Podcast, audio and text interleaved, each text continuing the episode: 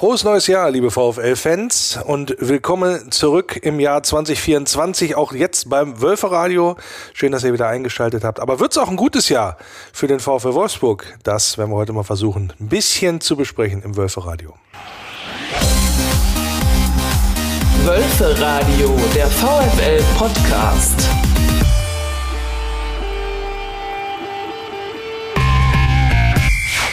Freistoß für die Wölfe so 5, 6 Meter von der Mittellinie entfernt.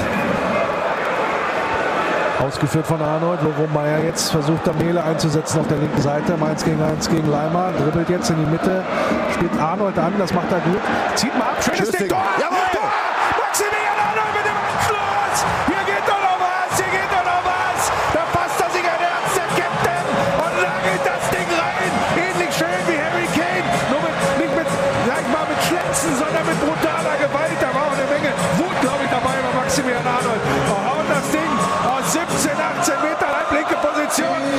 Links ins Tor, keine Chance für Manuel Neuer. Ja, scheißegal. Von denen kann er nochmal drei aufs, aufs Tor, wenn er Wut hat. Ganz ehrlich. Und das gefällt Manuel Neuer gar nicht. Der läuft bis in die Hälfte von seinem eigenen Feld, schimpft alle erstmal zu Sau. Ja, das hat ihm überhaupt nicht gefallen. Und ganz ehrlich, da sieht man auch, dass was geht. Ja, zur Einstimmung nochmal auf, ja nicht die Rückrunde, aber auf das erste Spiel im neuen Jahr. Das letzte Tor aus dem Vergangenen, nämlich Maximilian Arnold mit seinem Hammer-Tor gegen Bayern München, hat am Ende nicht gereicht. Ähm, und das ist, glaube ich, so ein bisschen auch die ganze Überschrift über die Saison des VfL Wolfsburg. Äh, nicht ganz schlecht, aber auch nicht richtig gut. Äh, am Ende hat es nicht so ganz gereicht, jedenfalls für die eigenen Ansprüche, sehen auch die sportlich Verantwortlichen so. Und äh, bevor es jetzt wieder losgeht nach dieser Mini-Winterpause, gehen wir natürlich hier im Wölferadio nochmal richtig ins Detail und äh, fragen uns, wie unser VfL Wolfsburg denn so drauf ist. Und das mache ich fast traditionell. Ja, im Sommer haben wir es nicht hingekriegt, weil ich im Urlaub war. Aber traditionell mache ich das vor Beginn und einer Runde immer mit dem Sportchef der Wolfsburger Allgemeinen Zeitung, Andreas Pahlmann. Grüß dich. Hallo, hallo Lenny. Ja, schön, dass du mal wieder zu Gast bist. Wie gesagt, letztes Mal lag es an mir, du hättest Zeit gehabt, aber ich habe es nicht gebacken. Ich habe es auch ein bisschen vermisst. Ja, ja, das ist schön, das ist schön. Es sagen nicht viele, dass sie mich mal vermisst hätten, aber tatsächlich äh, freut mich das, dass dem, dass dem so war. Ja, ähm, wenn wir uns treffen, regelmäßig, haben wir schon leichte Déjà-vus und wir gucken voraus das ist immer schon ein bisschen redundant, ne, was so die Kollegen da erzählen. Man hat immer gut trainiert und Trainingslager, beste Bedingungen, war immer toll. Egal, ob es jetzt gut oder schlecht war und egal, wie es dann danach lief, konntest du daraus überhaupt gar keine Rückschlüsse ziehen. Wie geht's dir diesmal? Ja, mir geht's auch immer so, aber das, also ich würde mal fast sagen, das passt auch zu meinem Naturell. Das ist immer alles super bis zum Beweis des Gegenteils. ja, das ist natürlich sicherlich richtig. Aber was man natürlich äh, auch immer sagen muss, ist, ähm, wie viele Erkenntnisse oder wie hoch ist der Erkenntnisgewinn von so einer ja, Vorbereitung? Im Sommer kann man wahrscheinlich immer ein bisschen mehr sagen als jetzt im Winter, aber wie hoch ist der Erkenntnisgewinn? Ihr habt das Ganze ja auch begleitet da in, in Portugal. Ähm, was, was nehmen da die Kollegen auch mit? Was nehmt ihr da mit? Was habt ihr da auch beobachtet? Was ist da sozusagen Stand der Dinge beim VfL momentan, was den Zustand der Mannschaft angeht? Naja, man nimmt immer drei Dinge mit. Das erste ist so das ganz offensichtliche, äh, wie ist die Personallage? Sind Leute wieder gesund, die nicht gesund waren? Ist jemand dazugekommen auf die Verletztenliste oder nicht? In dem Fall ist das hier, ist das hier ja ganz gut. Dann äh, guckst du natürlich auf Sachen wie, jetzt haben wir nur ein Testspiel gehabt, aber du schaust natürlich, sieht man, was er vorhat, sieht man, was er personell, taktisch vorhat. Da gab es sicherlich einige Erkenntnisse. Und dann ist natürlich so eine Winterpause und so eine Rückrundenvorbereitung immer auch eine gute Chance, mal mit den äh, Spielern so ein bisschen in Ruhe zu reden. Ne? Mit so einem Lovro Meyer mal in Ruhe, wie der das eigentlich so sieht. Der kam nun teuer an, hat nicht richtig doll funktioniert. Hat der Kollege in Portugal ein ganz spannendes Interview gemacht. Das sind so die drei Dinge, die man mitnimmt aus so Vorbereitungen, sei es im Sommer oder im Winter. Mhm, dann äh, gucken wir mal auf die drei Dinge, die du da gerade angesprochen hast. Personallage. Also wir hoffen natürlich alle, Lukas Metscher, gerade bei der anstehenden Offensivschwäche äh, oder gerade laufenden Offensivschwäche, dass da jemand nochmal da eingreifen kann in diesem Part. Der braucht aber noch so ein bisschen bis Februar, glaube ich, hat er, glaube ich. Das ist gesagt. ungefähr der Zeitplan und dann muss man auch gucken, wann sozusagen die komplette Wettbewerbsfähigkeit wieder da ist. Der war dann ja über ein halbes Jahr raus. Äh, der wird sicherlich nicht gleich in seinen ersten drei Spielen. Und hatte vorher ja auch keinen Wettbewerb, wenn man möchte, Ja. weil er vorher auch schon verletzt gewesen ist. ja, sozusagen. und, ja, und war die Sommerpause davor, ging dann ne, Ja, ja, Pokalspiel dann verletzt. Ähm, das wird sicherlich ein bisschen dauern, äh, bis er dann äh, wieder ein Faktor werden kann in den Spielen. Wenn es gut läuft, kann er vielleicht über Einwechslung äh, äh, schon ein bisschen Impact haben auf die Spiele. Aber da sollte man sicherlich nicht erwarten, dass das von jetzt auf gleich ein anderes Spiel wird, nur weil Lukas Metscher wieder auf dem Platz steht. Ansonsten ist mir jetzt aber nicht bekannt, dass es da, also Rogerio hat so ein paar Genau. Zipperlein, was das angeht, aber grundsätzlich. Ba Baku hatte, Rogerio hat. Das ist aber alles ein Bereich, der nicht langfristig aussieht aktuell. Von daher, Patrick Wimmer wird auch irgendwann zurückkommen. wollte ich, das Wird wäre jetzt ein meine ganz- nächste Frage wird gewesen. Ein ganz quasi. wesentlicher Faktor sein, kommen wir auch noch vielleicht zu. Ähm, so dass eben auf der Baustelle alles ganz gut aussieht. Gut. Hatten wir auch schon mal anders. Insofern äh, freuen wir uns natürlich darüber, dass es offensichtlich auf der verletzten Liste, äh, oder sagen wir so, es gibt die Möglichkeit, eine stabile Mannschaft äh, auf den Platz zu schicken äh, und auch nachhaltig eine Mannschaft auf den Platz zu schicken. Ähm, dann sind wir bei Punkt zwei deiner gerade äh, festgestellten Dinge, die man so mitnimmt aus dem Trainingslager, nämlich äh, der Trainer. Ähm, nach dem Motto, macht er da was Taugliches und so weiter. Ich frage es jetzt mal andersrum. Das, was du bisher der, äh, in der Saison gesehen hast, hat dich das überzeugt? Ja, nein. Und was ist jetzt vielleicht anders, besser oder weniger gut bezogen jetzt auch äh, zu- zum Start der Rückrunde? Gut. Äh, beim Blick auf die Tabelle wird niemand überrascht sein, wenn ich sage, überzeugt hat es mich nicht. ähm, und damit sind wir auch schon, glaube ich, bei dem, was ganz wesentlich sein wird äh, und was das Problem in der Hinrunde war und was hoffentlich in der Rückrunde besser laufen wird, nämlich ähm, das ist ein Kader zusammengestellt, relativ eindeutig für ein 4-3-3-System mit offensiven Außen. Und ähm, Stabilität hat er aber nur gehabt in einem System ohne offensiven Außen, mit Dreierkette bzw. Fünferkette und Schienenspielern. Es Und hat sie oder wir haben sie trotzdem verloren, wenn ich so an Freiburg denke. Das Ja. war ja nichts zugelassen nach hinten, nach Ja, vorne, ja. die zwei Chancen haben wir nicht reingemacht und dann verlierst du das Ding. Ja, na klar, also das, klar, das gehört ja zu sozusagen zur insgesamt sportlich äh, unguten Bilanz äh, nach, dieser, nach dieser Hinrunde.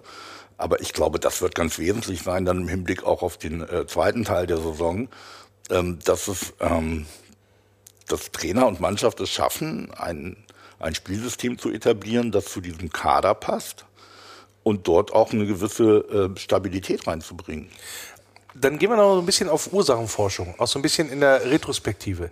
Wenn du sagst, und das sehe ich äh, äh, ähnlich, beziehungsweise teile das, du stellst eine Mannschaft zusammen, die für ein 4-3-3 ausgelegt ist. Wurde ja auch immer gesagt, wir suchen schnelle Außen, wir brauchen da entsprechend. Dann hast du Leute äh, verpflichtet wie Paredes zum Beispiel, Wimmer ist so ein, so ein, so ein Beispiel. Thiago Thomas stand jetzt auch im, im, im, oder im Nachgang, wenn man, wenn man so möchte.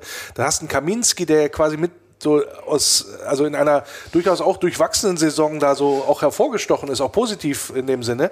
Und dann hast du die quasi gar nicht, also bindest du die gar nicht ein in dein Spielsystem. Wie kann denn sowas letztendlich sein? Also wie ist denn das zu erklären letztendlich auch? Naja, also der Trainer erklärt es ja, äh, wenn wir ihn fragen, im Wesentlichen so, dass er sagt, naja, ob ich das jetzt durchwechsle oder so lasse, ob ich äh, das eine oder das andere spiele, es war alles gleich erfolgreich oder weniger erfolgreich. Von daher kann das dann, von daher kann das daran nicht liegen. Das hat sicherlich was zu tun mit, ähm, mit der Personallage. Also, dass Metscher und Wimmer ausfallen, ist natürlich wirklich ganz wesentlich dafür. Das hat auch mit Formschwankungen zu tun.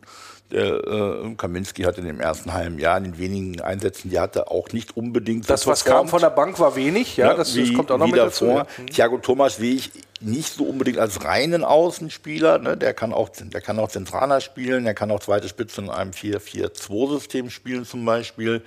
Reine und äh, eigentlich vielversprechende Außen sind in erster Linie für mich eher Wimmer, Czerny und Kaminski in der, ähm, in, in der Tat. Ähm, und dann musst du natürlich gucken, wenn du merkst, so richtig funktioniert es nicht als Trainer, dann fängst du natürlich an zu sagen, wo ändere ich denn mal was? Und dann hat er halt eben zwischendurch den Eindruck, dass wenn ich mit drei Innenverteidigern auflaufe, äh, gefällt mir das alles besser. Und auch wenn ich dann die Spiele verliere, ist es vielleicht immer noch dichter dran an dem, was ich eigentlich will. Und äh, dichter dran an erfolgreichen Spielen als andere.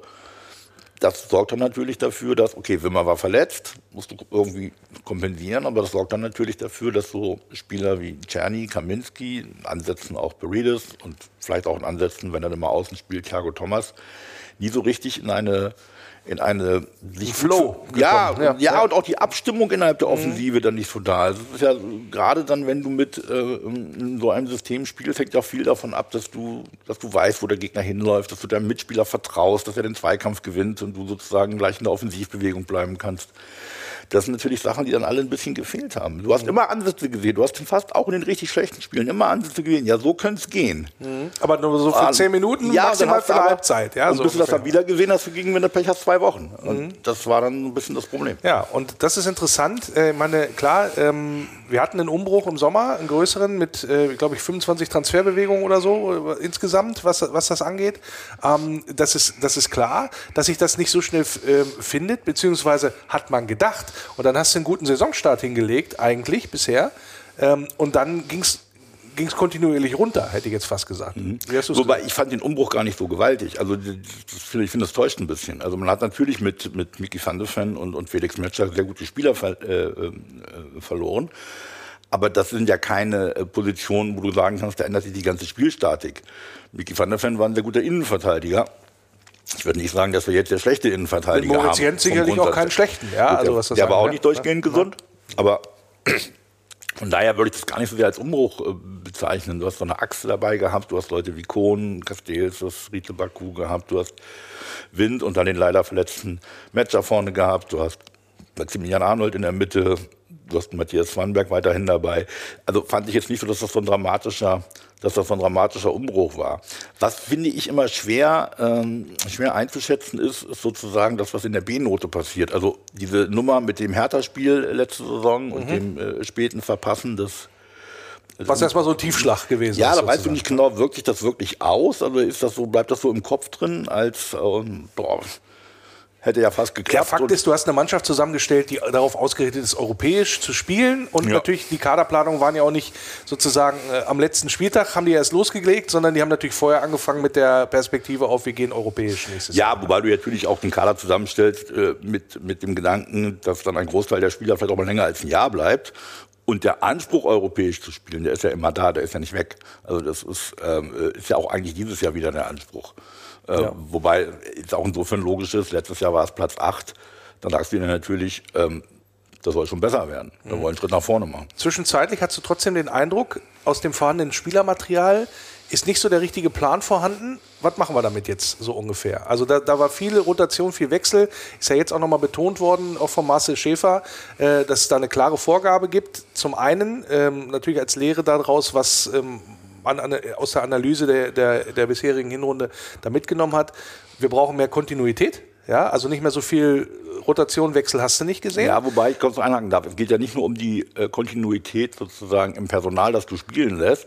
Wir haben ja auch Leistungsschwankungen gesehen. Das ist richtig, das ist das Zweite. Das wollte ich, lass lass mich doch mal ausreden. Das, das also die, die Analyse bestand von wegen diese, diese Kontinuität, syst- systematisch als auch vom personellen Wechsel her, das muss sozusagen aufhören, damit wir wieder in die Erfolgsspur kommen. Und das ist sozusagen in die Richtung analysiert worden. Und das Zweite ist, jeder hat gefälligst mehr an seiner Leistung zu schrauben, dass, also, dass wir diese Leistungsschwankungen, die wir sie haben, von ja, die ja fast innerhalb eines Spiels mitunter stattgefunden haben, dass die sozusagen reduziert worden sind. Das ist sozusagen die, die Analyse, die da vorgenommen worden ist insgesamt. Und äh, die kann ich durchaus teilen in dem Sinne. Ähm, wie ist das bei euch? Mhm. Ja, genau, also absolut. Und, und vor allen Dingen, da gibt es auch einen Zusammenhang. Also wenn ich mich wohlfühle auf der Position, wenn ich die Mitspieler Bringst weiß, du bessere Leistung? ja, zumindest ist da die Voraussetzung da. Ne? Oder, oder, kann das eine Voraussetzung sein für bessere Leistung? Also diese Wechselspiele insgesamt, Konkurrenzdruck muss sein, ist wichtig. Also niemand darf sich zu sicher fühlen und sich hängen lassen. Aber diese Wechselspiele haben ja nicht nur mannschaftstaktisch äh, der ganzen Geschichte nicht gut getan, sondern sicherlich auch den einzelnen Spielern nicht gut getan. Ne? Nehmen wir mal Maximilian Arnold, wo so ein bisschen plötzlich Diskussion seiner Wertigkeit aufkam und so weiter. Ähm, das tut ihm sicherlich, das tut ihm sicherlich auch seiner Leistung nicht gut. Und ähm, dann mal mehrere Spiele zu haben, idealerweise auch verbunden mit Erfolgserlebnissen, also dass dir nicht nur einer sagt, so läuft's gut, sondern dass du auch auf der Anzeigetafel hinterher siehst, ja, läuft gut.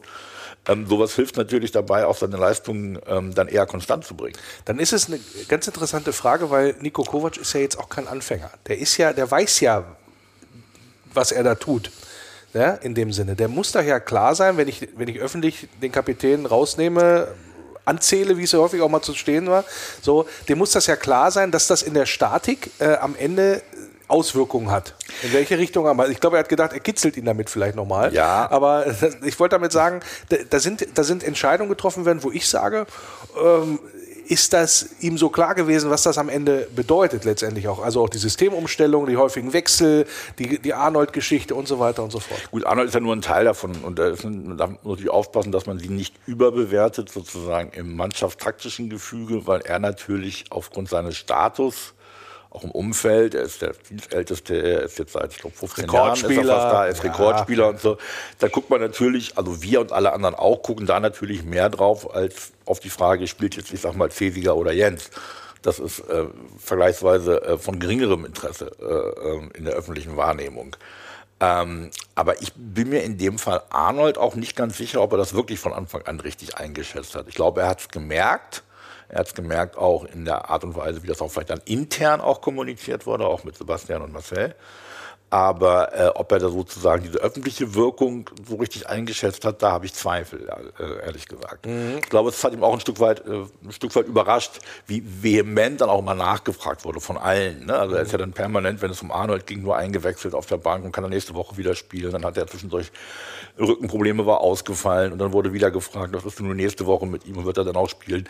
Ich glaube schon, dass ihn die, dieses ähm, dieses sehr nach, aus meiner Sicht sehr nachvollziehbare, starke Interesse an dieser Personalie schon ein Stück weit auch Stück weit auch überrascht. Ist interessant äh, für mich jetzt auch mal so die, diese Position zu hören, weil ähm, immer wenn Nico Kovac sich rangewagt hat an Vereinslegenden, in München hat sie mir auch nicht gut getan äh, am Ende des Tages, ähm, da würde ich doch zumindest so von meinem Learning mitgeben. Klar, man sagte mal, man geht da straight seinen Weg weiter und so weiter. Aber das Learning hätte ich doch mal mitgenommen, dass ich mir zwingend, wenn der, wenn der Spieler nicht so viel schlechter ist als der Rest, der da, der da rumläuft, ja. warum mache ich mir diese Baustelle dann letztendlich überhaupt auf? Weil man muss ja ganz ehrlich sagen, im Konzert der Mittelfeldspieler, die wir da haben, Franks, Gerhard, äh, Swanberg und Arnold, äh, habe ich jetzt Maximilian Arnold nicht zwingend schlechter gesehen als die anderen drei, dass so eine Maßnahme dann berechtigt gewesen wäre, die so eine Baustelle wieder nach sich zieht. Ja, wobei es geht ja auch nicht immer nur um besser oder schlechter, sondern es geht ja auch ein bisschen darum, wie legst du dein Spiel an. Und das ist dann schon etwas anderes, wenn du Maximilian hast. Maximilian hat seine Stärken, wenn er, wenn er relativ ähm, also wenn er vor der Abwehr wenn er den Quarterback kann, spielt. Wenn er, genau, mhm. Wir haben es mal Quarterback genannt, ja. also wenn er sozusagen auch den Spielrhythmus bestimmt und durch seine Positionierung, durch die Art der Pässe, durch die Art der Pässe, wie er spielt, du musst dann schon ein bisschen Dinge auf ihn abstimmen, damit das funktioniert. Vielleicht anders noch als bei einem Asta Franks, obwohl er, glaube ich, perspektivisch die Rolle ganz ähnlich spielen kann, wenn ein bisschen Erfahrung dazukommt.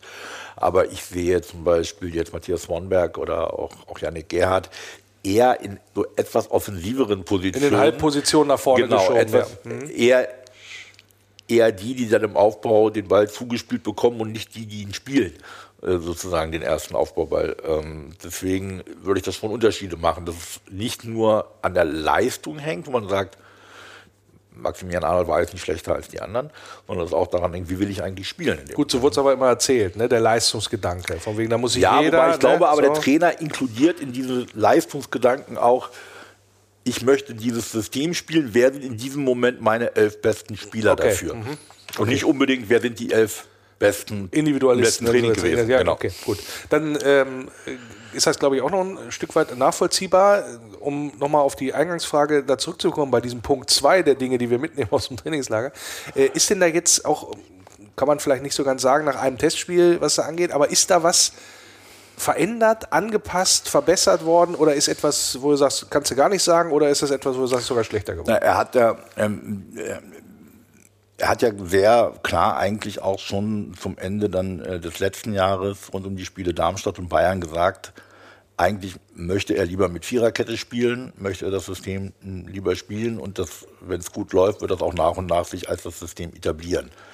Ähm, er hat auch relativ offen vor dem Schalke-Testspiel schon darüber geredet, so gehen wir es an, taktisch, die spielen und so, was er sonst nicht so oft macht, was schon relativ, ein relativ starkes Zeichen dafür ist, dass er schon die Idee im Kopf hat, wieder 4-3-3 zu spielen, wie es eigentlich gedacht war oder 4-2-1-3, wie man das dann, man das dann aufschreiben will.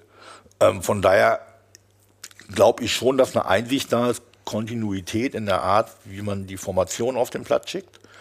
ist schon einer der Schlüssel, der ausgemacht wurde, um die zweite Saisonhälfte besser zu spielen als die erste. Ja, dann, also wie gesagt, mich hat das auch durchaus überzeugt. Das äh, 3 zu 2 klingt jetzt knapper, als es war. Also ich habe den VfL schon deutlich besser gesehen als Schalke, die wahrscheinlich in der Vorbereitung auch noch gar nicht so weit sind, wie es Ja, dann ein, ander, ist. ist ein Ne? anderer Vorbereitungsrhythmus. Wir dürfen noch nicht vergessen, obwohl da Schalke 04 drauf steht, das ist ein Zweitliga. Das kommt auch noch mit das ist eine dazu. Zweitligamannschaft. Ähm, es waren hinten auch wieder ein paar Sachen dabei, wo du denkst, boah, bitte nicht in der Liga auch äh, äh, so, auch wenn ich mir die Gegentore angucke. Ähm, aber es war insgesamt schon das Gefühl da, okay, da sind zumindest mal elf auf dem Platz, die erstens wissen, was, was sie wollen und bei denen, wie man beim, beim Zugucken auch sieht, Mhm. dass sie wissen, was sie wollen. Ist das dann auch die Truppe, die ins neue Jahr gehen wird, die da in der ersten Halbzeit mit auf dem Platz gestanden Ja, hat? muss man jetzt mal gucken, wie es sozusagen personell aussieht. Wenn, äh, wenn Roderio vielleicht dann äh, nochmal ausfallen sollte, dann könnte man sicherlich, und Baku fit ist, könnte man dann sicherlich bei den Außenverteidigern Mit mit, und- Baku, und, und, Ma- Baku und Mele spielen. Man hat ja das wahnsinnig große Glück tatsächlich, das ist ja wirklich äh, ähm, eine Seltenheit, ähm, mit Mele jemanden zu haben, der beide Seiten spielen kann, darüber hinaus auch noch ein bisschen Tor Habe ich das letzte Mal bei Philipp, Philipp Lahm gesehen, muss ich ganz ehrlich sehen. Ja, aber ich glaube, ich, aber ich, glaub, Mele ist noch torgefährlicher als Philipp Lahm. Ja, gut. Aber äh, natürlich auch, äh, ob er die, die Leistung über Jahrzehnte halten kann, Ja, gut, okay, das ist die andere Frage.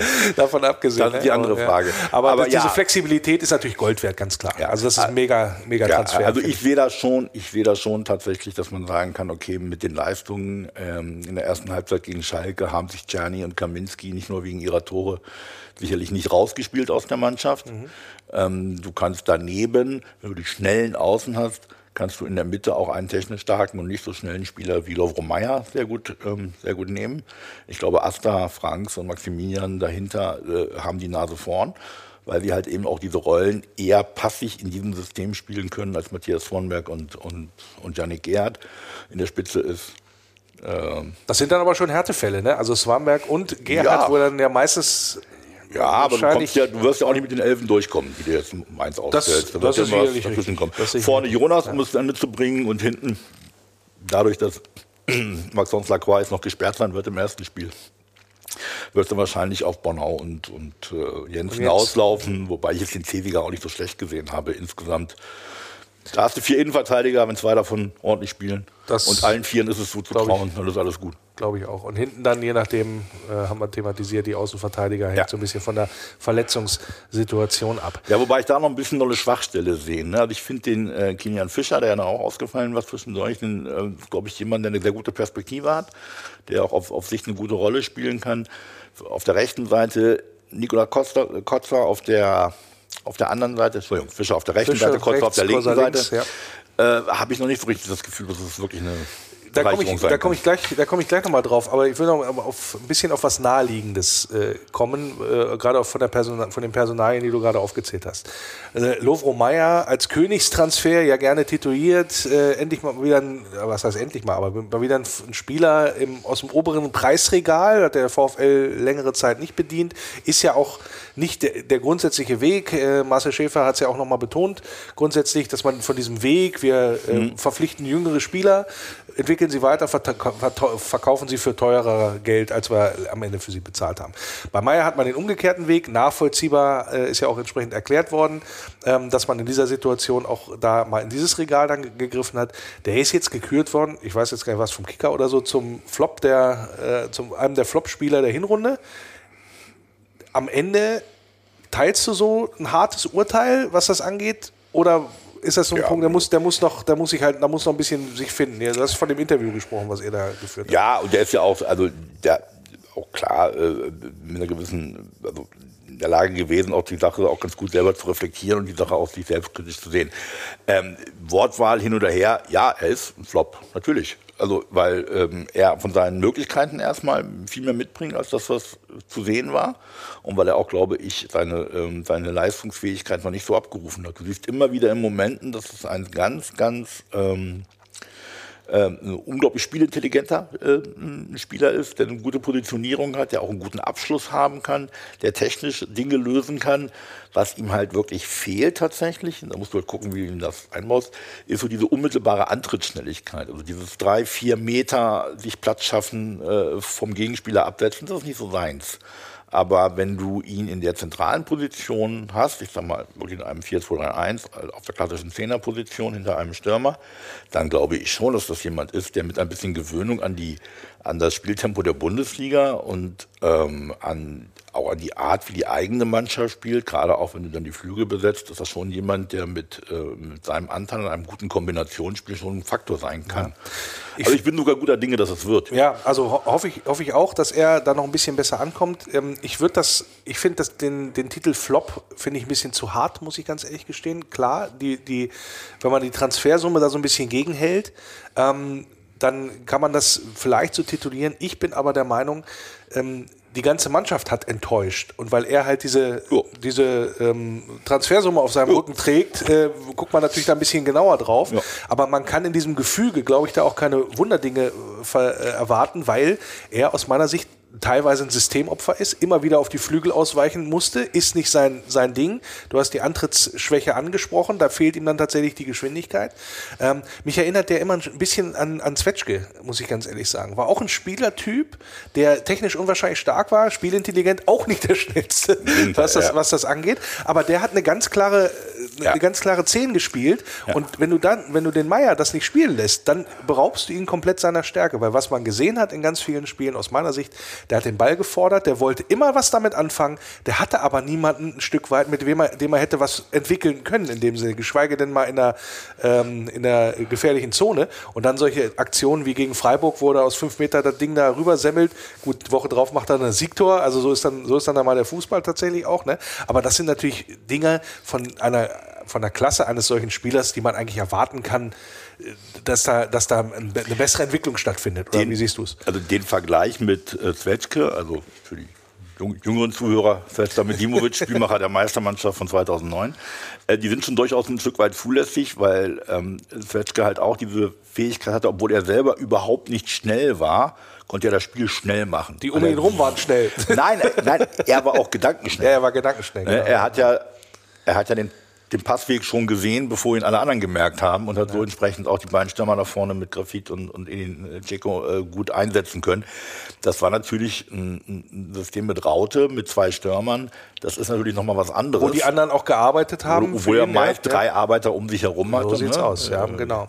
Äh, das war natürlich schon äh, etwas, war auch ein bisschen anderer Fußball, mhm. wo du das auch so machen konntest, weil du nicht dieses Gegenpressing hattest, das laufintensiv ist, was du in der, der Regel Fußball hat sich auch weiterentwickelt. Also da kannst, das kannst du, glaube ich, mit, also ich weiß nicht, ob die Meistermannschaft von 2009 mit, diesem, mit dieser Spielanlage heute so erfolgreich wäre, wie es gewesen ist. Würde ich, äh, hat tatsächlich Fußball einfach weitergedreht. Ja, wäre die wahrscheinlich nicht. Nichtsdestotrotz glaube ich nach wie vor, zum einen, dass ihm so ein bisschen dieser Antritt fehlt, ist tatsächlich etwas, wo ich sagen würde, wenn er den hätte, dann wäre er, wäre er vielleicht nicht für 25 Millionen nach Wolfsburg gegangen, sondern für 50 irgendwo nach England. Ähm, äh, dass du aber tatsächlich in einem System, das funktioniert mit schnellen Außen, äh, mit guten Umschaltmomenten, die ihm auch die Möglichkeit dann geben und den Raum geben, seine Ideen äh, dann hat er das Füßchen. zu bringen, dann hat er das Füßchen dafür, ja. ja. Und das war auch schon sichtbar. Halt wie bei vielen anderen Dingen, die auch sichtbar waren, nicht, Zu oft, wenig. nicht oft genug. Genau. ja, also wie gesagt, da bin ich mal sehr gespannt in diese Richtung, ob da auch dann, muss man klar sagen, der Knoten dann irgendwann auch nochmal platzt, was das angeht. Ähm, wie gesagt, gewollt ist es, aber äh, oder oder konnte ich ihm konnte ich ihm jedenfalls nicht absprechen, wie übrigens der gesamten Mannschaft, weil der Wille, ähm, ja. was zu arbeiten, also ja. das, was wir in der Vergangenheit immer auch bemängelt und äh, vermisst haben, äh, gerade was so das die läuferische Bereitschaft angeht, die Mannschaft arbeitet ja. ja. Es funzt halt noch nicht so richtig im Miteinander. Deswegen fand ich es auch gut und richtig, auch trotz der kurzen Zeit, da mal nach, nach Portugal zu fliegen, ähm, um dann mal sich auch vielleicht als Mannschaft noch ein bisschen mehr zu finden und zu festigen.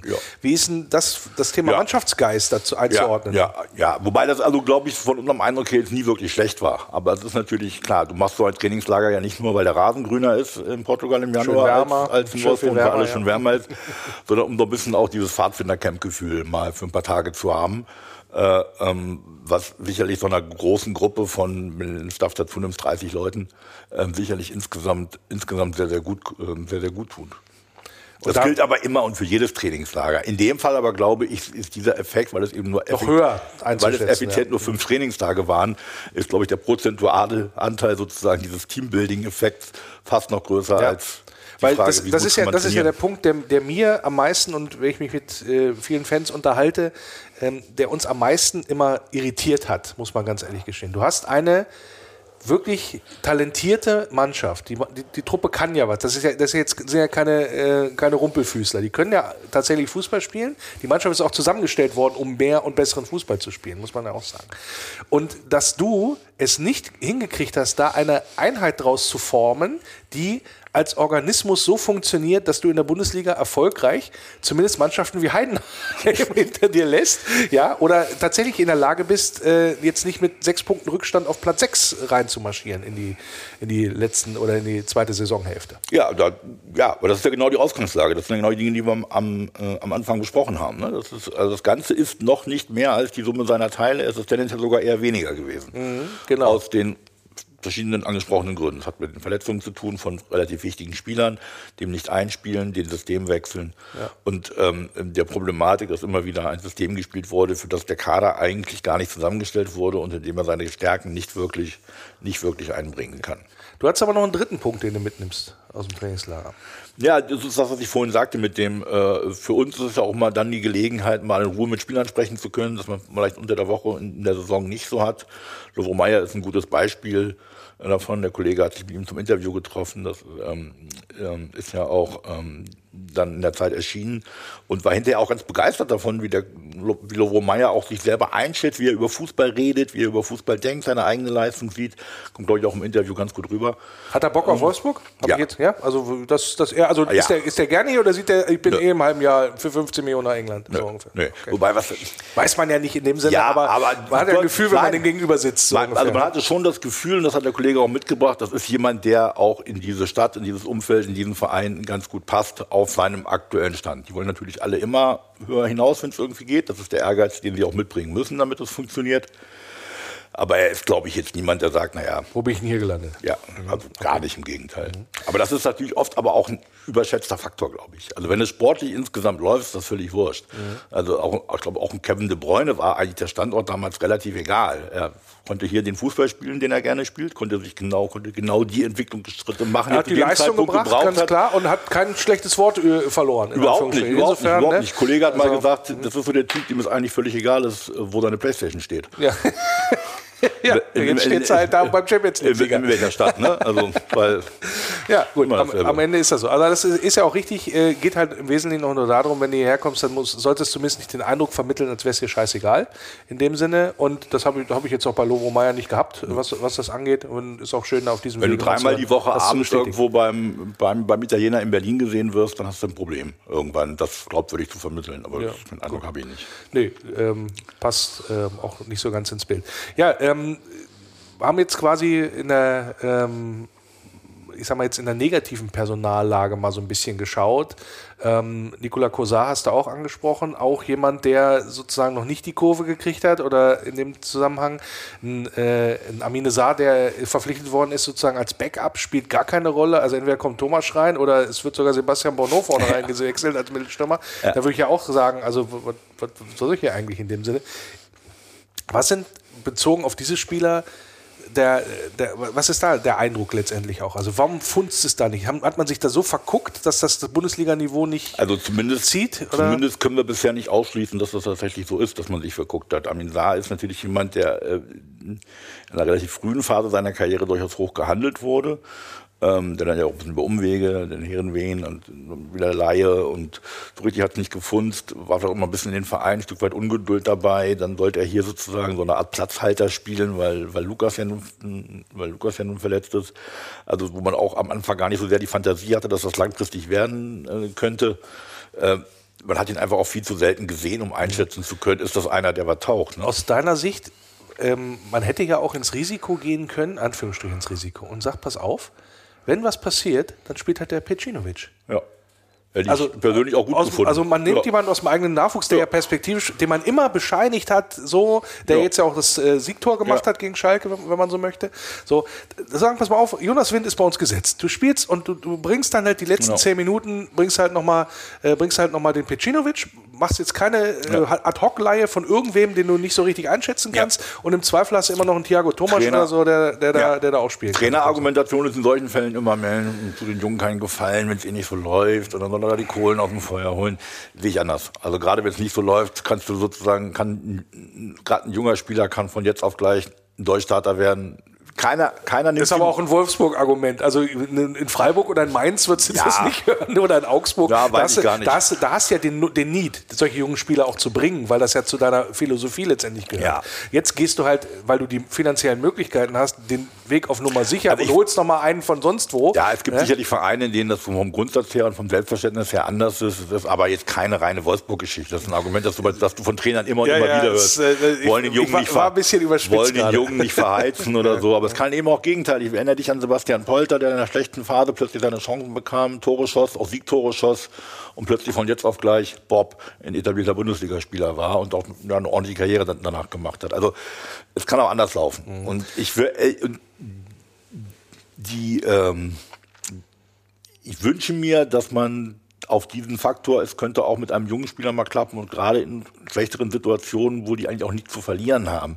Weil wenn du irgendwie ein schlechtes Spiel machst und bringst so einen wie den Macht- Pecinovic macht rein, man's nicht am gehst du 17-Jährigen Genau, fest an oder dem machst du ja am 18-Jährigen Ende fest. nicht fest. Das heißt, für den ist, kann das auch eine, auch eine Chance sein. Da hätte ich mir durchaus gewünscht, dass er mehr Einsatzchancen bekommt. Ja. Ja. Zumal er ja auch in der U19 oder auch in den U-Nationalmannschaften ganz, ganz oft sehr, sehr, sehr, sehr, sehr, sehr überzeugt Ja, sehr, sehr, Kontinuität. sehr, sehr hohe Abgebrühtheit, äh, Abgebrühtheit Ja. vorm Tor hat für sein Alter und eigentlich jemand tatsächlich ist, den man gerne mal öfter sehen Ja. würde. Gut, jetzt kann man Jugendfußball nicht immer zwingend mit Bundesliga-Fußball vergleichen, aber die paar Male, die ich, die ich ihn gesehen habe, auch im, im Jugendbereich, ähm, auch unwahrscheinlich sehr am Spiel teilnehmen. Ja, ja. Also sich fallen lassen, den Ball festmachen und verteilen, Ja. das hat er auch drauf, in Ja, aber du als, ne? aber du als reiner Brecher vorne drin, das findest du ja eh selten mittlerweile. Ne? Also jeder Trainer verlangt ja von einem, äh, von einem, auch von einem zentralen Mittelstürmer, dass er sich am Pressing beteiligt, dass er äh, eine Anspielstation sein kann, dass er für den ersten Ball da ist, dass er Wandspieler sein kann, idealerweise auch Genau. noch. Aber der hat technisch tatsächlich wie so ein offensiver Mittelfeldspieler auch oft äh, gewirkt in dem Sinne.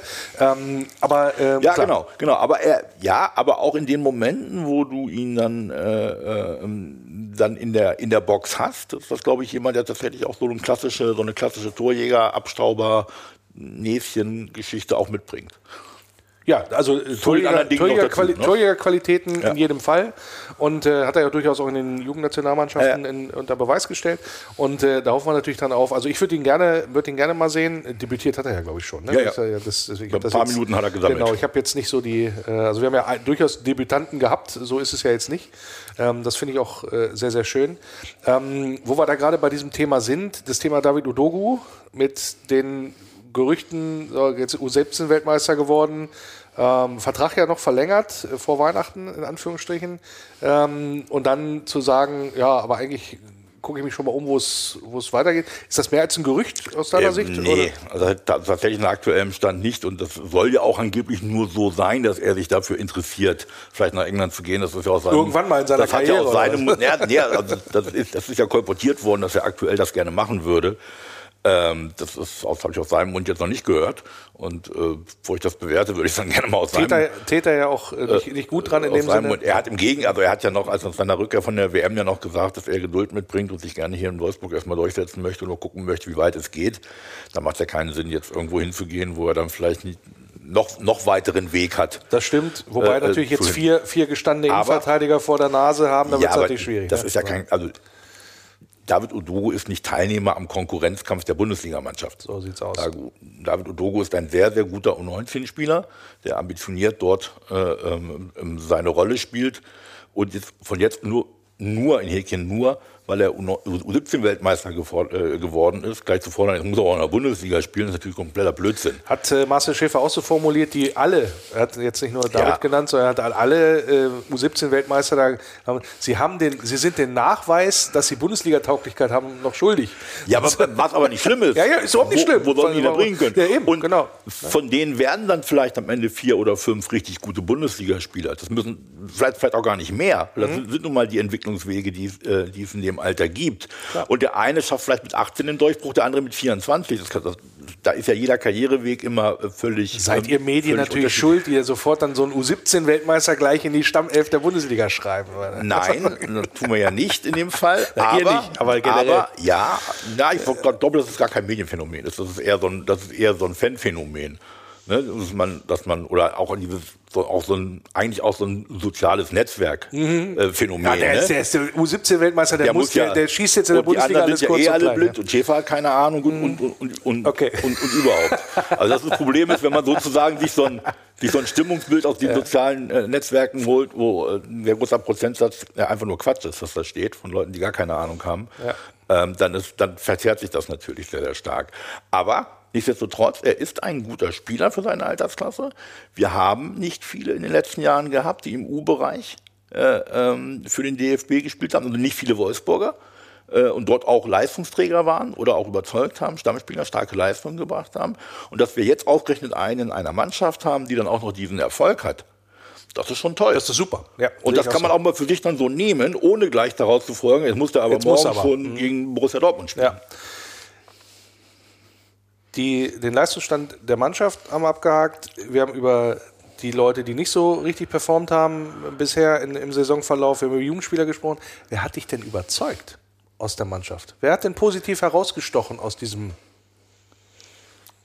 ich merke an der langen Pause, Ja, also, ja, ja, dass wir- nicht so viele Dass, offensichtlich. dir, dass, dass mir keine spontane Antwort einfällt, Ja, das ist, ja- sagt schon alles, ist ja ne? auch schon eine Antwort. Ich äh, denke noch mal eine Sekunde äh, drüber nach. Ähm, ähm, ich sag- man kann natürlich, ich könnte, könnte es mir einfach mal sagen, Jonas Wind hat eine ausreichende Anzahl an Toren geschossen. Das ist schon mal okay. Ist jetzt vielleicht ein bisschen zu schlicht. Ähm, Maxence Lacroix hat äh, so ein bisschen wieder Spiele gehabt auf seinem alten Level. Das fand ich äh, eine gute Sache. Und äh, wir sprachen schon Du meinst, weil er die rote Karte wieder gesehen hat? ja, Ja, möge äh, er mir verzeihen. Ja, das war ein blöder Stockfehler, den er dann blöd, noch blöder ausgebügelt hat. Ähm, das passiert. Dem Er, er hat übrigens Kartoffelacker da. zufällig heute nachgeguckt. Er hat übrigens, der hat ja neben seinem Platzverweisen hat er nur eine gelbe Karte gesehen Ja. in der in, in der Hinrunde. Wenn, dann ist es richtig dumm Ne? gelaufen. Also, ne? Genau. Äh, und dann äh, finde ich, dass der ähm, Joachim Mehle äh, Spieler ist, der dem der der ganzen Danke. Sache sehr sehr gut tut. Wenn du es gesagt hast, wenn du es jetzt nicht gesagt hast, hätte ich es gesagt, das ist für mich derjenige, der am meisten überzeugt hat, ähm, der links wie rechts, äh, ne?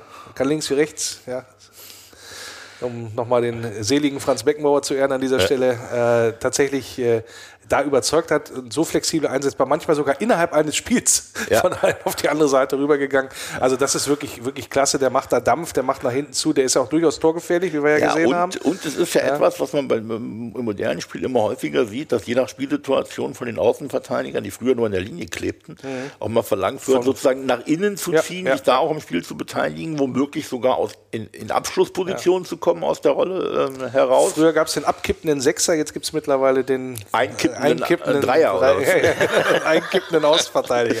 Ja, aber das ist Ja, etwas, das du tatsächlich immer, immer häufiger siehst, ne? dass du im Spielaufbau die, äh, einen der beiden Außenverteidiger oder beide immer mal weiter in die zu sehen in der Endphase von Hansi Flick, wo das dann Josua Kimmich spielen sollte, der dann rechts hinten und dann immer in die Mitte gezogen ist. Aber damit Das machen wir jetzt ein komplexes Thema Ja, ja, auf, dass, das- die, dass die Sendezeit bei weitem Das, wird. das stimmt. Ich wollte nur quasi auf, diese, auf das veränderte Aufgabenprofil der Außenverteidiger Ja, ja. nochmal äh, eingehen. Also Mele und wo wir ohne Jonas Wind stehen würden äh, mit seinen Toren in dieser Saison, möchte ich gar nicht drüber nachdenken. Wobei ich bei gesagt, ne? Mede mir immer noch nicht sicher bin, trotz der Tore und auch der Art, wie er sie gemacht hat, ob das ein klassischer Neuner ist. Du meinst Wind? Ja, das Mele Entschuldigung, Mede, ja. Entschuldigung. Bei Jonas Witt nicht sicher bin, ob das ein klassischer Neuner Nein, ist. das ist, ist, er, ist er nicht aus meiner Sicht. Der ist einer, den musst du so ein bisschen hängend spielen lassen. Ja, aber jetzt Ja. wir- spannende, spannende Frage in dem Zusammenhang. Ich sage gleich, ich habe auch keine Antwort. Wenn du denn 4-2-3-1 spielst und äh, Lukas Metscher ist wieder gesund, hast du eigentlich keine Position für Jonas Ja, Wind. deswegen bin ich ja immer noch ein Fan des 4-4-2 mit Raute. Ja, tatsächlich, weil dann hast du die Stärken der Spieler. Du hast die Arbeiter im Mittelfeld tatsächlich. Du hast äh, sozusagen vorne die zwei Spitzen. Ja, aber dann hast du ja wieder keine Außenstürmer. so sieht's aus. Das ist, ich sage mal, aber das ist das, wo, wo, wo ich persönlich immer sage, äh, da, das würde ich mir am liebsten angucken, weil du hast es in der, mit, den, mit den starken Spielern in aber, der Zentrale ja, und den zwei Stürmern. aber es muss ja einen Grund geben, dass das so selten gemacht wird. Ja, ich glaube genau deswegen, weil in der Mitte am wenigsten Platz ist. So und das ist halt, das ist halt der Punkt, wenn du dann nicht in der Lage bist, glaube ich, diese, diese Umschaltmomente zu kreieren, sondern weil viele Mannschaften gerade in den Bereichen, die wir ja hinter uns lassen müssen, um überhaupt da oben ranzukommen, die sind unwahrscheinlich schwer mit einer Raute zu bespielen. Ja. Also die, die Heidenheims kann sein, und ja. Freiburgs und Ja. äh, Mainzes Ja. dieser Welt, das sind halt die, die darauf angelegt sind, dein Spiel erstmal kaputt zu machen. Und die stehen natürlich so selber so tief, wie du selber spielen möchtest. Aber so gegen, gegen Mannschaften, die ein bisschen höherwertig unterwegs sind, ist das für mich eigentlich mal ein massiertes Zentrum. Wobei ich dir in einem Punkt recht gebe, wir sprachen, glaube ich, schon mal hier äh, in dieser äh, äh, Konstellation darüber. Ich persönlich mag das als Spielsystem auch gerne aus, aus verschiedenen Gründen. Ja. Aber es ist auch aus genauso vielen Gründen ist es auch tatsächlich oft nicht das Mittel der Wahl, um äh, die Gegner zu Also bespielen. da bin am, ich bei Ende, dir. Ja. am Ende wird es, glaube ich, so sein, entweder Wind oder Matcher. Ja, oder du hast den einen noch für die Brechstangenoption kurz vor Schluss. Oder du machst mal wirklich mit einer flachen Vier, dass du halt sagst, okay, wir müssen mal äh, noch offensiver spielen, dass du wirklich zwei Flügelstürmer und zwei Mittelstürmer einsetzt. Hast du wieder die Frage, ist ja nicht verkehrt. hättest du aber wieder keinen Platz für Lovro Meyer. Ja, genau. Jetzt die, also es sind, sind, sind, spannende, sind spannende Wir Perspektiven. liefern schon ne? wieder dem Trainer Argumente für viele Umstellungen. Das ist richtig und das wollen wir nicht tun. Aber wir wollen zum Schluss nochmal logischerweise die Frage stellen, die ich immer stelle äh, am Ende unseres Gesprächs, nämlich, was ist denn drin für den VfL Wolfsburg noch in dieser Saison? Also Platz 10 ist, glaube ich, will mich da, ich gucke da ja nicht drauf auf den, auf den Scheiß da, auf die Tabelle, weil es mich immer so frustriert, wenn ich dann noch sehe, wer da vor uns alles rumgeht. Heidenheim ist direkt vor uns. Ja, aber auch so diese Frankfurts dieser Welt und ah, das ist Boah, alles so nervig. Ich frage mich, mich ärgert halt auch so massivst, ganz ehrlich, äh, wir, was wir ähm, sowohl an, an, an Manpower als auch an, an finanziellen Mitteln äh, da seit Jahren sozusagen Anfang zur Verfügung, zu, zur Verfügung haben.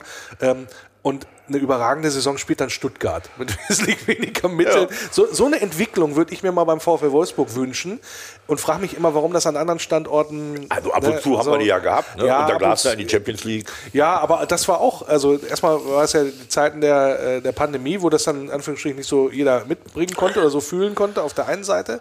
Und auf der anderen Seite natürlich dann auch so ein, das war ja auch kein schöner Fußball, den wir unter Glasner gespielt haben mitunter. Also das war ja durchaus, äh, ja, es war erfolgreich am Ende, aber es war, ich, ich erinnere an Diskussionen, die wir, glaube ich, auch hier an dieser Stelle geführt haben. Also das hatte ich jetzt auch nicht vom, vom Nein, Sitz geholt, nein, nein, ja, was das angeht. Ne? Also wenn der VfL richtig schönen Fußball gespielt hat, dann hat er auch einen Titel geholt. Ja, gut, dann das passiert halt ein Stückchen weit zu wenig. Ist, ist nur ein kleiner Exkurs. Wie gesagt, ich frage mich das immer, wieso sowas dann jetzt ausgerechnet in dieser Saison in Stuttgart möglich ist und bei uns mit eigentlich doch besseren immer. Freunden. Also hast du immer irgendeinen Verein, So. der sozusagen nach, plötzlich nach oben rauskommt. Union Berlin war ja auch so ein Beispiel, ne, die, ja, die aber beschissenen. Fußball gespielt haben. Für Stuttgart spielt einen passablen Fußball dabei, was das angeht. Aber ähm, ich schweife schon wieder ab und wollte eigentlich darauf kommen, was ist denn drin? Nee, ich finde find gar nicht, dass das ein Absch- Abschweifen war, weil genau darum geht es. Du hast in der Liga hast du natürlich eine Mannschaft wie Stuttgart, die sozusagen overperformt. Ähm, du hast aber dahinter ganz viele Mannschaften, die immer noch Wundertüten sind, auch nach 16 Spielen. Also du weißt nicht, Gladbach kann ich überhaupt nicht einschätzen, inwieweit das in Selbst Borussia Form Dortmund kann ich nicht einschätzen, das. Ja, wobei ich aber da, das ist, wird wahrscheinlich aber nicht das Tabellengefüge sein, um das wir dann, äh, um, um das wir dann spielen. Aber Frankfurt finde ich schwer einzuschätzen, immer noch. Äh, jetzt mit Trainer Dino Topmüller. Ich finde Gladbach wahnsinnig schwer einzuschätzen. Äh, bei den Freiburgern bin ich mir auch nicht sicher, ob die bis zum Ende eine ordentliche Saison durchhalten werden oder ob es da vielleicht auch nochmal Schwankungen gibt. Du, die, bei denen, die international spielen, musst du gucken, gibt es da Wechselwirkungen vielleicht dann. äh, Afrika Cup äh, wird für mich ein sehr interessanter weitergeht. Faktor sein, tatsächlich auch. Ja, wäre aber eher zu unseren Gunsten, weil wir haben keine afrikanischen Richtig, Spieler, genau. aber ist Ja. natürlich immer wieder ein Thema, wenn der ist. Ne? Klaus Allers hat damals mal gesagt, wenn du keinen Ärger haben willst mit Abstellung für afrikanische Spieler, dann hol halt keine, Hole Afrikaner, keine. keine afrikanischen Spieler. Das ist aktuell der Stand. Also von daher würde ich sagen, na klar, es ist, es ist mehr drin auf, aufgrund der der Instabilität der Konkurrenz. Es ist mehr drin, als man eigentlich aus Tabellenplatz und Punktzahl hochrechnen könnte. Theoretisch zumindest. Ja. Wir sind wieder am Anfang, wir sind optimistisch bis zum Beweis des Gegenteils. Also die Möglichkeit, da noch in die Plätze 6, 7 reinzuriechen, ist da. Wobei dieses Jahr die Konstellation im DFB-Pokal ja so ist, dass es eine relativ große Wahrscheinlichkeit hat, dass du wirklich Sechster, äh, relativ große Wahrscheinlichkeit hat, dass du wirklich Sechster werden musst, um, Ja, um europäisch Ja. zu spielen, was die Aufgabe noch mal ein bisschen anspruchsvoller macht, möglicherweise zu anspruchsvoll. Ja, und das heißt, deine Prognose mit Europa wird schwer. Ja. Ja, wird schwer und äh, ein, zwei Plätze nach oben, ja. Drei, vier, mh, Ja, muss auf alle Fälle gut aus dem Winter kommen. Am besten schon am Samstag gegen Mainz. Und äh, wieso die Gesamtmengelage ist beim VfW Wolfsburg, da haben wir mal drüber diskutiert hier im Wölfe Radio zum Auftakt des neuen Jahres 2024, wo ich natürlich allen Hörerinnen und Hörern ein gesegnetes und ein ja, gesundes vor allen Dingen wünsche. Diskutiert haben wir das hier mit dem Sportchef der Wolfsburger Allgemeinen Zeitung, Andreas Pallmann. Vielen Dank. Sehr gern. Kombinationsspiel. Und das Kombinationsspiel im Wölferadio, das erste im neuen Jahr, nicht zur Rückrunde, wie man es normalerweise hat, aber natürlich dann jetzt zum letzten Spiel der Vorrunde, wenn man so möchte, und was ausnahmsweise mal im neuen Jahr stattfindet. Das führe ich mit ja, einer absoluten Expertin für den FSV Mainz 05. Freue mich sehr, dass sie mal wieder zu Gast ist. Felicitas Boos ist da von meinen Mainzer Freunden. Grüße. Hallo, danke für die Einladung. Ja, da habe ich natürlich galant unterschlagen, dass äh, ihr den Hinterhof-Podcast, Hinterhof-Sänger-Podcast ja macht, ne? sozusagen. Wie heißt das richtig genau? So ungefähr, ne? Genau, die Hinterhofsänger. Sehr schön, genau. Wer mag, kann da gerne auch in Social Media Kanälen entsprechend folgen und auch gerne mal reinhören. Durchaus unterhaltsam, wenn es um den SSV, FSV Mainz 05 geht. Ja, und da frage ich gleich mal, wie ist denn so die Stimmungslage jetzt so nach dieser Mini-Winterpause beim FSV? Entspannter als, glaube ich, noch vor der Pause äh, und zumindest klarer. Also wir wissen auf jeden Fall jetzt, dass wir mit Jan Sievert äh, weitermachen, äh, dass unser bis auf weiteres Trainer äh, jetzt ein ja, für diese Saison auf jeden Fall und darüber hinaus bis 26 Trainer ist. Und ich glaube, das ist ähm, zumindest äh, stabil, also von der Stabilität her hilft das, diese Info zu haben. Ja, ist ja im November sozusagen angetreten, hat ja da ge gefolgt, ähm, war ja auf einen sehr beliebten Trainer bei euch. Ne? Also das ist ja jetzt, war ja, war ja ein harter Schritt für alle Beteiligten, hab, hat man so wahrgenommen.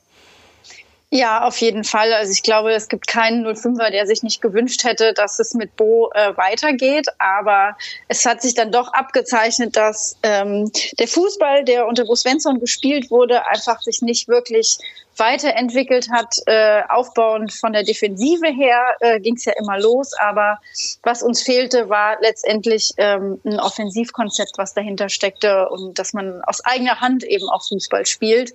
Und äh, interessanterweise ist es dann eben so, dass äh, Jan Sievert tatsächlich ähm, da angesetzt hat zu sagen, er guckt erstmal, dass wir weniger Gegentore bekommen und weniger, dass wir auch noch Tore schießen.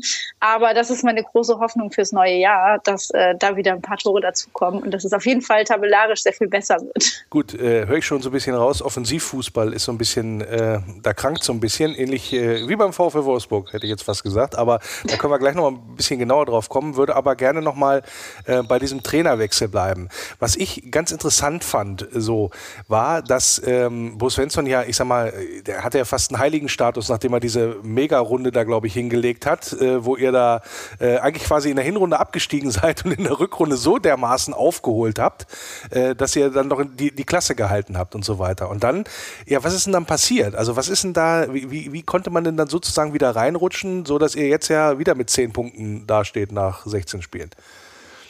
Also ich glaube, was uns ein bisschen das Genick gebrochen hat, ist einfach, dass ähm, sehr lange an einer Idee vom Fußball festgehalten wurde und der hat sich eben durch die Dreierkette aufgebaut und äh, wir haben das auch mal bei uns im Podcast nochmal versucht, über die gesamte Bundesliga-Saison hinweg, vor allem die letzte, äh, zu analysieren. Und zwar halt einfach so, dass man sehen konnte, dass die gesamte Bundesliga eigentlich in der letzten Saison, gerade in der Hinrunde, ähm, mit der, ja, mit der äh, WM in Katar und der kurzen Sommerpause, die davor war, ähm, dass vor allem Teams gut performt haben, die darauf ausgelegt waren, ähm, sag ich mal, das, das Spiel des Gegners äh, zu stören. Äh, und das ist zum Beispiel mit Union Berlin sehr gut passiert. Und das halt, war halt eine Art und Weise, der Fußball, der funktioniert hat, der kam uns da sehr entgegen, weil das halt eben auch was war, wie meinst du Zerstörerfußball, meinst du? Ja, ja, aber eben halt nicht so, dass es nur mit, äh, mit Fouls und so weiter geht, weil natürlich dann das eigene Spiel auch unterbrochen wird. Aber es, es war quasi wenig äh, Spielfreude da. Und die kam aber in der Rückrunde zurück. Und das äh, Witzige war halt einfach, dass man hier, glaube ich, in Mainz sich diesen äh, zehn Spiele äh, ohne Niederlage-Rekord, den die Mannschaft dann eingefahren hat, äh, so hingebogen hat, dass man gesagt hat, es ist ja alles gut. Mhm. Und darunter fielen aber auch extrem viele Unentschieden und ganz knappe Kisten mit dem ein, also mit der, sag ich mal, mit dem Ausreißer, mit dem äh, Bayern-Sieg zum Beispiel, das nehme ich da jetzt raus. Aber im Prinzip hat das zu so einer ganz trügerischen Stimmung geführt, die eigentlich über den Sommer hinweg vermittelt hat, das, was wir machen, hat Hand und Fuß und das, was wir machen, hat Zukunft. Und das hat sich halt in der neuen Saison nicht bewahrheitet. Wir sehen in dieser Saison Teams, die aus eigenem Antrieb heraus guten Fußball spielen. Ich meine, Leverkusen ist da natürlich der, der Stern am Himmel. Aber äh, das ist halt eben nicht der Fußball, den man äh, bei Mainz 05 unter Bo Svensson gesehen hat und den man spielt. Und da ist es natürlich auch jetzt extrem schwer mit äh, den Niederlagen, die man eingefahren hat. Und es sind eben nur zehn Punkte, die wir jetzt äh, aktuell haben da weiterzumachen. Und das ist halt eben die Aufgabe von Jan Siever zu gucken, wie man da zukunftsfähig äh, Fußball spielen möchte. Ja, verwöhnt seid ihr wirklich nicht worden. Ein Sieg, sechs Unentschieden, acht Niederlagen, äh, 12 zu 27 Tore. Das muss man mal so ein bisschen einordnen. Also mit zwölf Toren bist du, glaube ich, der zweitschlechteste Sturm der Liga. Äh, mit 27 Gegentoren, aber äh, ich sag mal, der VfL hat nur äh, ähm, hat nur zwei weniger, glaube ich, bekommen mit 25 so. Also da ist man eher so im, im Mittelfeld der Liga aufbereitet. das spricht so ein bisschen für deine Eingangsthese, ist krank daran, Tore zu schießen. Aber äh, habt ihr, seid ihr nicht gut genug besetzt vorne oder ist es tatsächlich nur die Spielidee? Ähm, ein bisschen von beidem. Also ich glaube, was, äh, was bei Mainz 5 dann zusätzlich noch reingeschlagen hat, diese Saison sind einfach unheimlich viele Verletzte.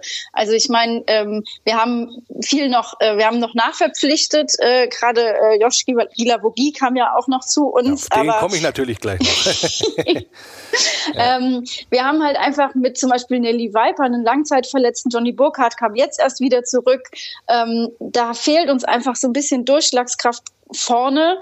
Und was eben im Sommer knallhart reingehauen hat, war einfach, dass Spieler, die äh, in der Lage sind, kreativ nach vorne Fußball zu spielen, wie zum Beispiel Markus Ingwatzen oder auch ein Finn Dahm, der als Torspieler von hinten das Spiel aufbauen kann, die haben den Verein verlassen. Und äh, das heißt, das ist so eine bisschen Kombination aus beidem, dass man sagt, äh, wir haben vorne mit äh, Brian Kruder einen Jugendspieler, der wirklich alles in Grund und Boden dribbelt und äh, der einfach viel zu viel Verantwortung in so jungen Jahren schultern muss. Ähm, neben dem steht ein Ajorg, der seine Form diese Saison immer noch sucht. Also es ist so ein bisschen eine gemischte Gemengelage und ja, beim, ich sag mal, wenn man hört, dass dann Martin Schmidt und Christian Heidel sich äh, zumindest bis letzte Woche noch darüber einig waren, dass es im Winter keine Neuverpflichtung geben soll, dann fragt man sich schon, wer letztendlich bei uns dann noch Tore schießen soll. Mhm, ja, das ist ganz interessant. Was auch ganz interessant ist, kommt natürlich uns wieder zu Pass. Äh, ihr seid unwahrscheinlich heimschwach. Also letzter in der Heimtabelle. Äh, auswärts lief so ein bisschen besser, wenn auch nicht viel. Aber grundsätzlich äh, ist das auch so, dass die Mainzer eher unterperformen, vor allen Dingen zu Hause. Woran liegt das denn aus deiner Sicht? Ah, ich glaube, das ist so ein bisschen, die Statistik ist ein bisschen geschönt, ähm, weil diese Punkte, die wir auswärts eingefahren haben, die sind vor allem unentschieden unter Jan Sievert. Und äh, der hat jetzt den äh, quasi den ehrenwerten Rekord, die meisten Unentschieden in der Fremde äh, im Verein. Das heißt, da konnte einfach mit dem Trainerwechsel wurden da zumindest äh, knappe Unentschieden noch eingefahren. Und deswegen sehen wir auswärts etwas besser aus als zu Hause. Aber Siege sieht man als Mainz 05-Fan diese Saison, egal wo, nicht wirklich. Deswegen, ja. ich, ich hoffe, dass es dieses Jahr besser wird. Ja, darf gerne noch so bleiben am Samstag, dass es da, dass da keinen Sieg gibt. Äh, siehst du mir, glaube ich, äh, hoffentlich ein Stückchen weit nach. Ähm, aber lass mal einmal kurz noch beim, beim Trainer, beim neuen Trainer bleiben, Jan Sievert. Also ist ja jetzt ähm, für mich eher ein unbeschriebenes Blatt, muss ich ganz ehrlich gestehen. Ähm, der hat in seiner Vita was ganz Lustiges stehen. Und zwar wird er gelistet als Trainer beim FSV Mainz 05 glaube ich, vor, vom, vom 28.12.2020 bis zum 3.1.2021. Da war der schon, ist er schon mal als Trainer gelistet worden. Und da ich mir was hat er da gemacht? Das Flutlicht an über Silvester oder, oder so? Am Ende ist es aber dann doch äh, jemand, der äh, offensichtlich das Vertrauen kriegt von, von der Vereinsführung. Ähm, und äh, bei dir höre ich jetzt auch so ein bisschen raus, so verhaltener Optimismus, zumindest was das Thema Kontinuität ansteht, dass jetzt klar ist, dass er es weitermacht. Aber bist du auch überzeugt von ihm? Boah, das ist jetzt mies. Da zwingst du mich in eine Zwickmühle. Äh, also dieses kurze Intermezzo war tatsächlich die Überbrückungszeit, bis äh, klar war, dass Bo Svensson kommt. Mhm. Ähm, also da hat er schon mal äh, geholfen.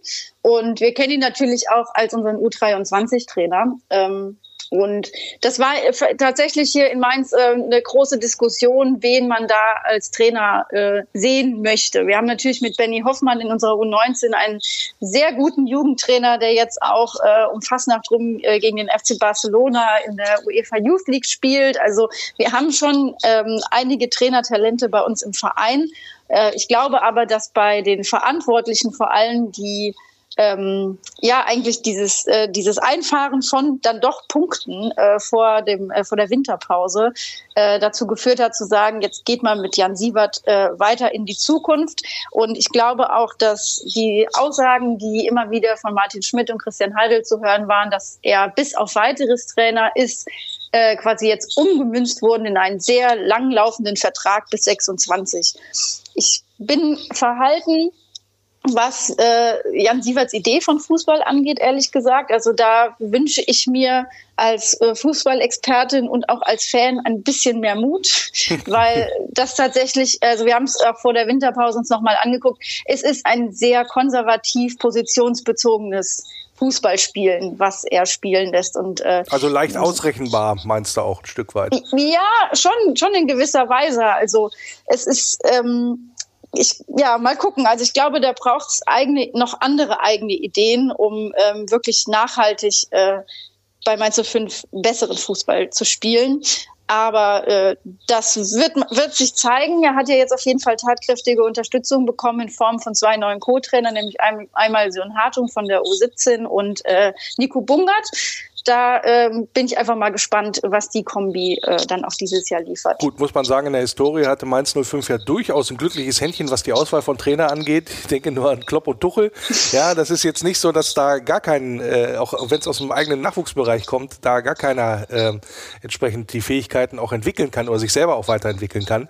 Das äh, hat ja die Historie bei Mainz 05 bewiesen. Ähm, mithelfen am, an der Mission Klassenerhalt wird schwer genug. Ich glaube, der Platz 14 oder 15, 15 glaube ich, ist schon irgendwie sechs Punkte weg. Ähm, also es ist jetzt nicht ganz so einfach, da ähm, wieder, ähm, ich sag mal, Kontakt aufzunehmen. Da muss erstmal entsprechend gepunktet werden. Aber mithelfen soll dabei eine ja, unserer Vereinslegenden, möchte ich mal sagen, Josh Gilavogi. Ähm, wie ist er denn so in Mainz gelandet aus deiner Sicht? Gut, also ich glaube, wir haben uns alle gefreut, äh, dass, dass wir von ihm tatkräftige Unterstützung bekommen und auch seine ersten Spiele sahen sehr vielversprechend aus, damals noch in der Dreierkette unter Bo Svensson, hat sich ja dann leider verletzt und es wird auch wahrscheinlich für den Samstag nicht reichen, was uns alle ein bisschen schmerzt, weil er doch neben Hanke Olsen, der äh, vielleicht zurückkehren wird jetzt am Samstag, aber doch einer der Langzeitverletzten ist und ähm, aus dem Trainingslager gab es aber gute Bilder. Also sie haben eifrig Uno gespielt und er hat sich, glaube ich, ganz gut in der Mannschaft eingefunden. Ähm, und wir warten darauf, dass er wieder auf den Platz kommt. Ja, also nichts anderes habe ich auch erwartet, weil Josh äh, ein feiner Kerl ist, muss man ganz klar sagen. Also menschlich, äh, gerade auch in diesem Fußballzirkus, eine sehr, sehr angenehme Erscheinung. Ähm, auch äh, wenn es wirklich richtig schlecht läuft, trotzdem immer am, am Lächeln, am Lachen, äh, am Scherzen. Also der ist, glaube ich, für das Thema Stimmung in der Mannschaft und äh, ich sag mal auch mit mit seiner Erfahrung mittlerweile mit seinen 30 Jahren unwahrscheinlich wichtig. Mich hat so ein bisschen gewundert, äh, weil der Kicker listet ihn auch als Abwehrspieler. Aber eigentlich ist er ja auch, auch bei uns äh, bekannt und auch groß geworden äh, als, als defensiver Mittelfeldspieler, als absoluter Abräumer. Wir haben ihn ja immer den Balldieb getauft, äh, so nach dem Motto. Das ist ja die, die Elster, der klaut ja mit seinen langen Gräten, klaut er ja fast jedem gegnerischen Mittelfeldspieler den Ball. Ähm, ist das, sind diese Qualitäten gar nicht gefragt, äh, was das angeht? Oder wofür habt ihr ihn überhaupt dann auch verpflichtet?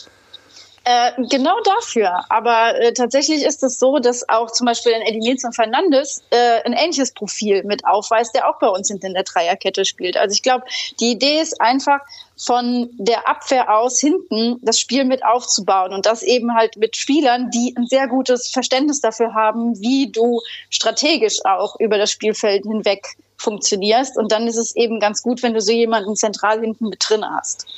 Ja, wobei ich aus leidlicher Erfahrung auch sagen kann, so das Passspiel war jetzt nicht immer die größte Stärke von Josh, was das angeht. Also wenn ihr das äh, im Hinterkopf gehabt habt, dann äh, ja, weiß ich nicht, dann muss er sich noch ein bisschen weiterentwickelt haben, was das angeht.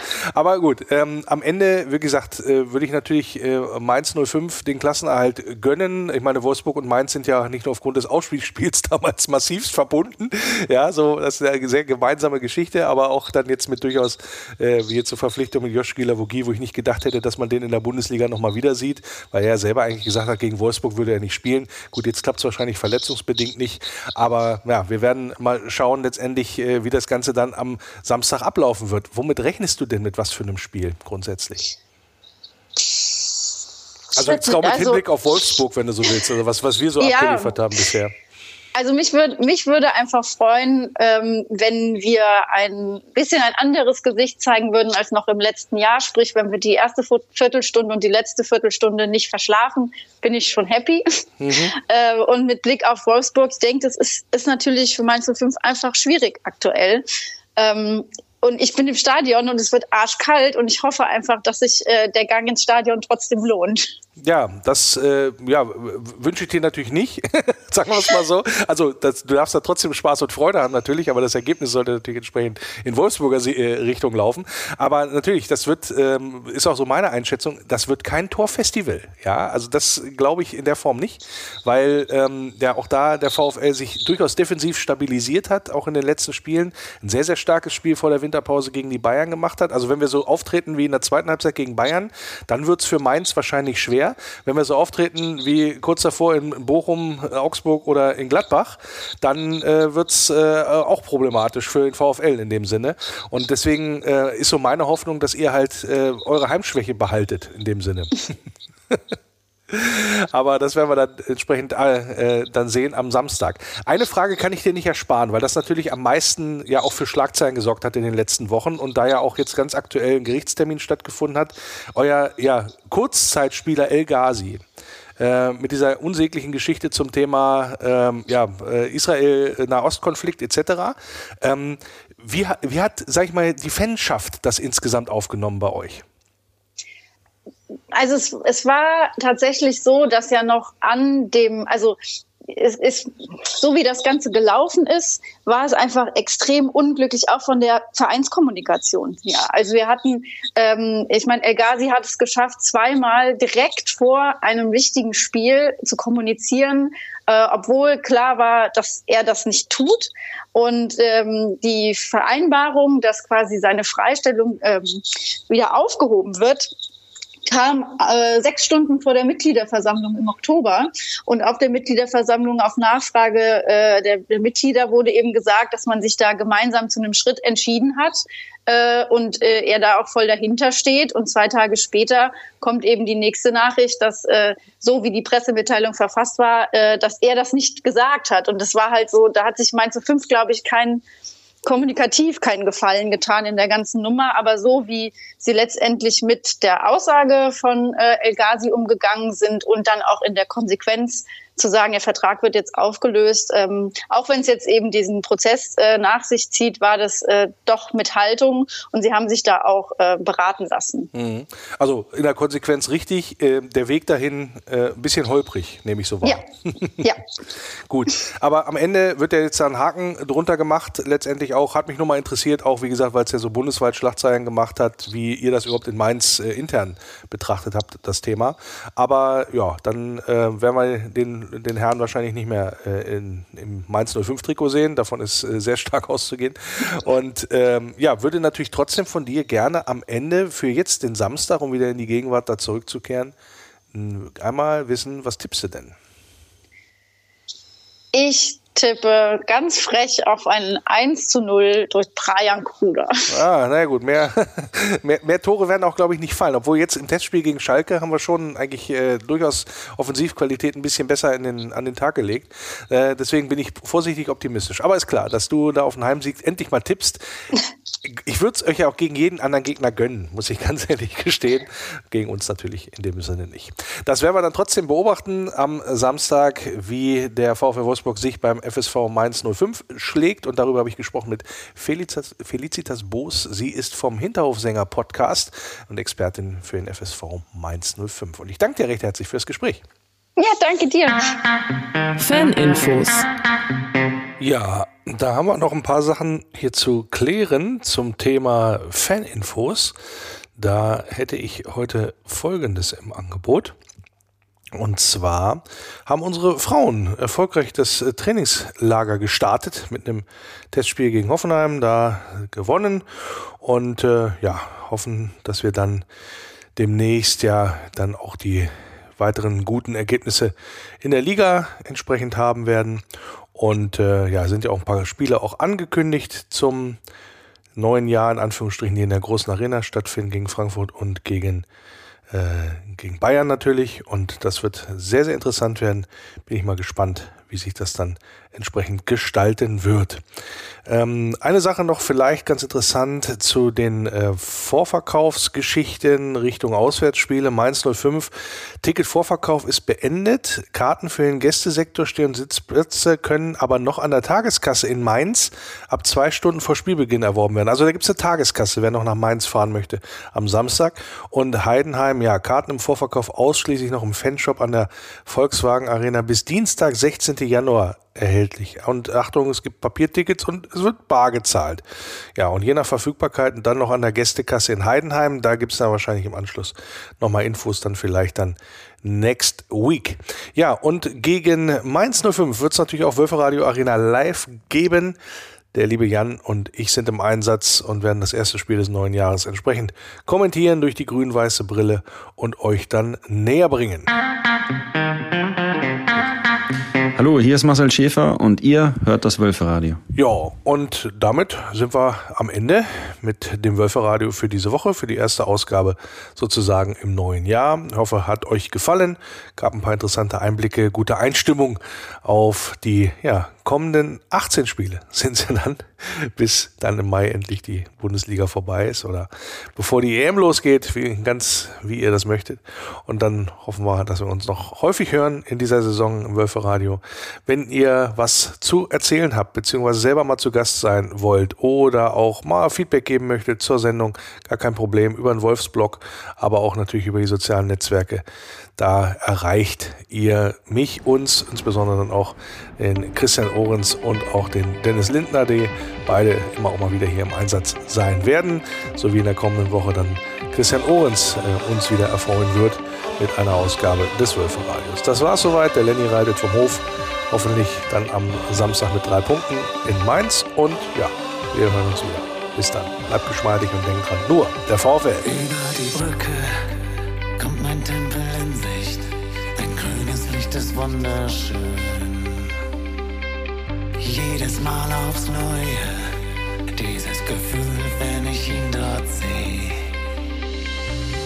Kann nur schwer beschreiben, wie es mir dann geht. Lest in meinen Augen, was dort geschrieben steht. Immer nur der